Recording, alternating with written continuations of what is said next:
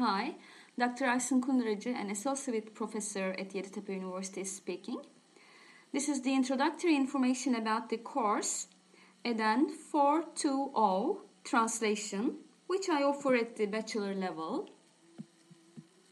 This course is intended to serve as an introduction to translation studies, its theoretical foundations, and linguistic needs.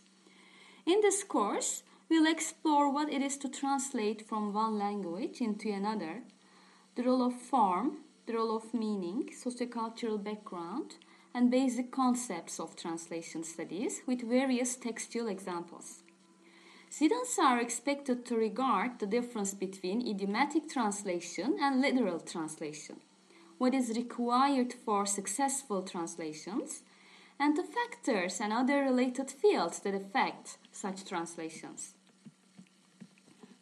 You'll have access to the course files, materials, and other relevant information once we met. Thanks.